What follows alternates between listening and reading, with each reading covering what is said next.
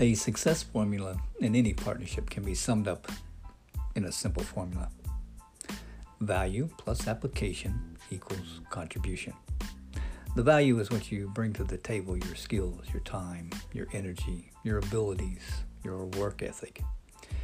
Now, in order to add to application, you will apply it to whatever type partnership you're contributing to, be it a relationship, a marriage, a business, a job, a team working on a project, that sort of thing.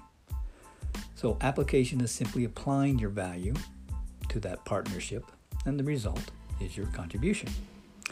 In order to be successful, though, all members must apply this formula to the partnership. You really need to do away with that percentage myth because sometimes one partner or partners will be contributing a higher percentage than the other or others. There's no 50 50, it will always vary. The more important thing is ensuring each member contributes, adding their value to the partnership. The moment one partner stops adding value, that's where failure can creep in. Now, if you want to supercharge your partnerships, then add in open communication. This will bring clarity and understanding to the partnership, which is also vital for success. Good luck.